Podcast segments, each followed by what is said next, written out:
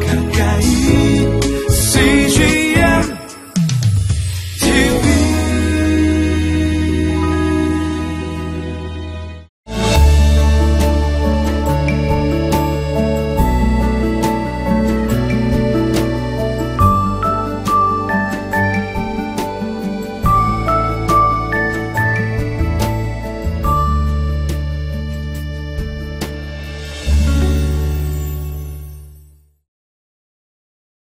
누구에게나 새로운 공동체 혹은 교회에 정착하는 일은 쉬운 일이 아닙니다.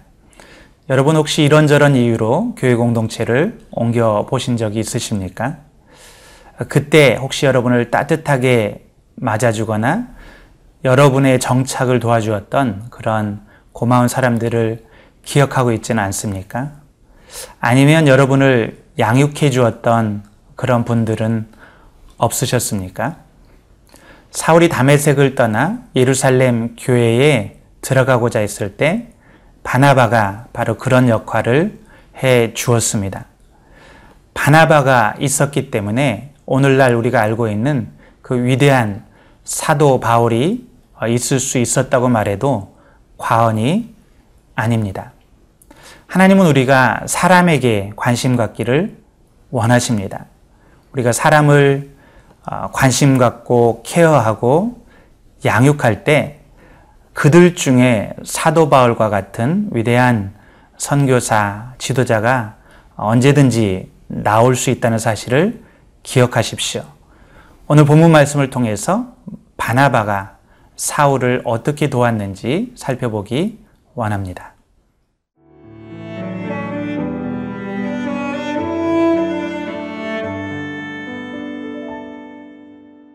사도행전 9장 23절에서 31절 말씀입니다.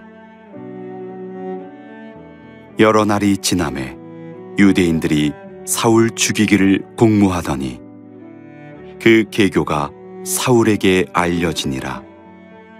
그들이 그를 죽이려고 밤낮으로 성문까지 지키거늘 그의 제자들이 밤에 사울을 광주리에 담아 성벽에서 달아 내리니라.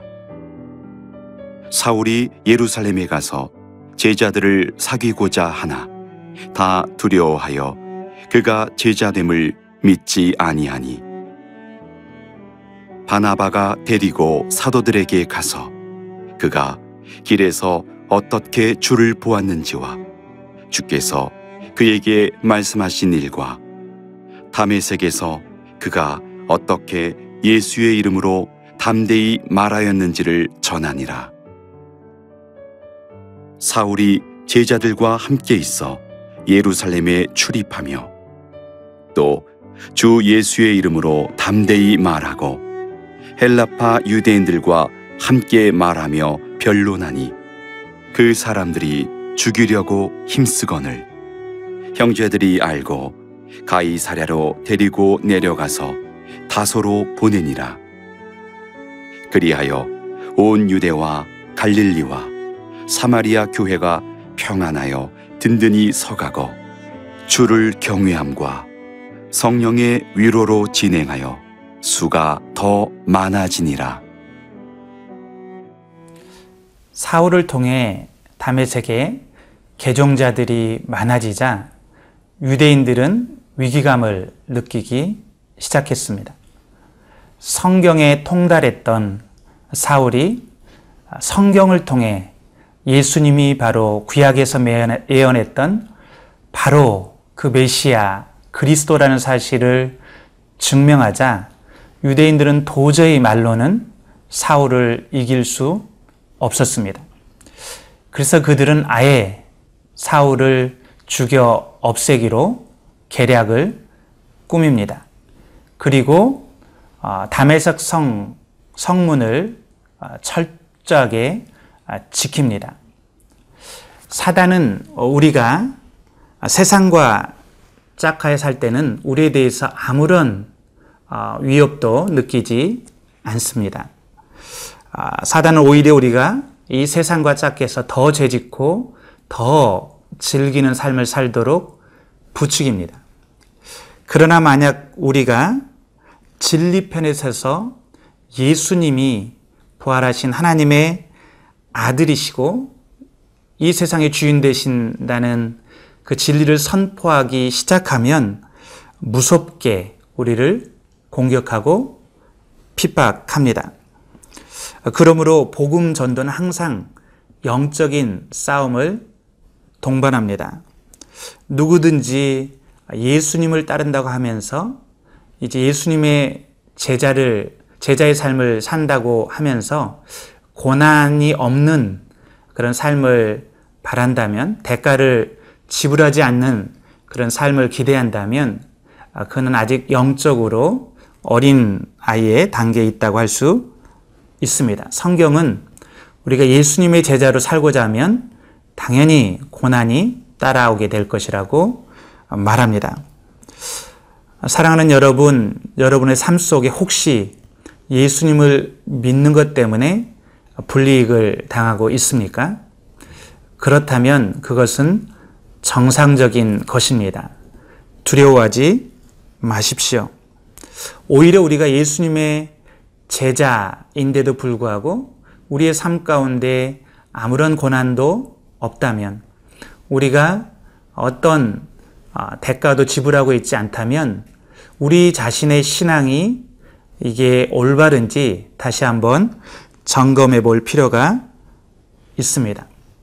우리가 진정 예수님의 제자라면 예수님을 내 삶의 주인으로 고백하며 산다면 고난이 따를 수밖에 없습니다.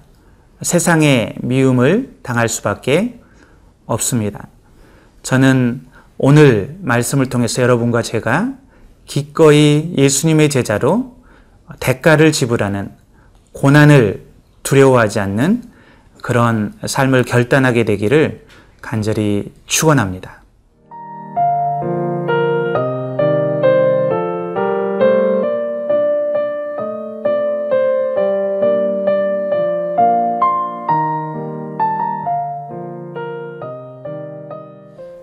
사울이 거듭나고 이제 다메섹에서 핍박을 피해 예루살렘으로 어, 들어왔을 때 예루살렘에 있던 성도들은 사울을 두려워합니다.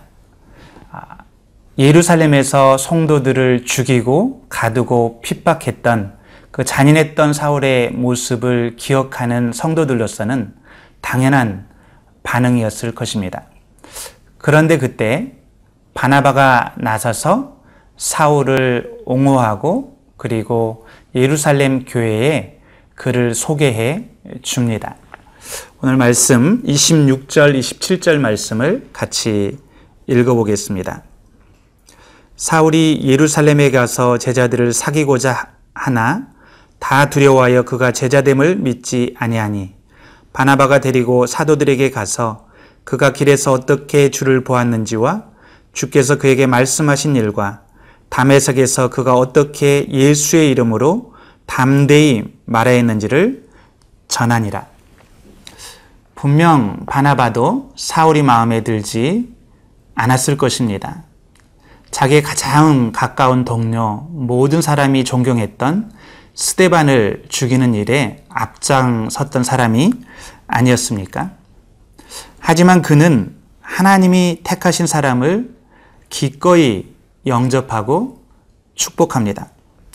사울을 데리고 사도들에게 가서 그가 어떻게 부활하신 예수님을 만났는지, 그리고 그 이후에 어떻게 두려움이 없이 담에색에서 복음을 전했는지 설명하고 설득합니다. 우리가 교회 생활을 하다 보면 우리 마음에 들지 않는 사람들을 교회에서 만나게 되기도 합니다. 일하는 방식, 기질, 성격, 또 살아온 환경, 모든 것이 우리와 맞지 않는 어, 사사건건 어, 부딪히게 되는 사람이 있을 수 있습니다. 그러나 여러분, 그들도 하나님이 선택하신 사람들이라는 사실을 기억하십시오. 우리는 내 시각이 아니라 하나님의 시각으로 우리의 동역자들을 바라볼 수 있어야 합니다. 사울은 사울 나름대로 장점이 있기 때문에 하나님이 부르신 사람입니다.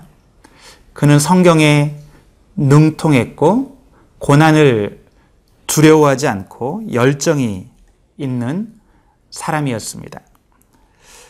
바나바는 자기가 판단하기보다 하나님의 판단을 존중합니다. 자기를 부인하고 하나님의 선택을 순종합니다. 이런 바나바로 인해서 원석과 같이 다듬어지지 않은 거친 사울이 장차 안디옥과 세계 열방에서 능력 있게 복음을 전하는 그런 보석과 같은 교회 지도자로 성장할 수 있었습니다. 그러므로 사랑하는 여러분, 아, 바나바처럼 우리도 사람에게 관심 갖고 사람을 세워주는 그런 사역의 사역을 어, 해야 되겠습니다. 교회에는 다양한 사람들이 모입니다. 그러나 각자에게는 하나님이 주신 독특한 달란트와 그리고 은사들이 있습니다.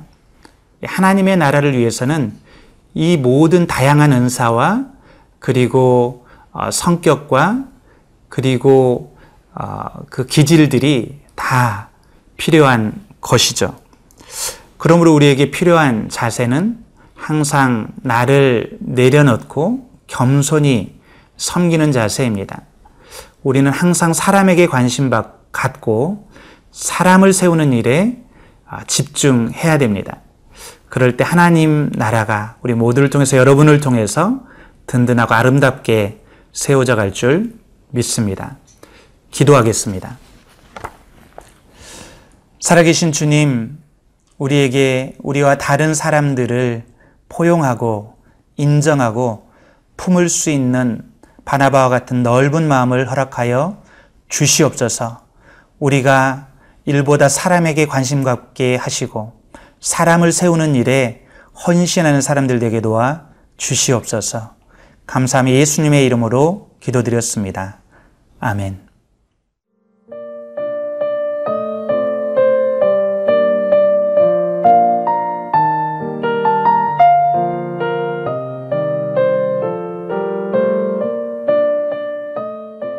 이 프로그램은 시청자 여러분의 소중한 후원으로 제작됩니다.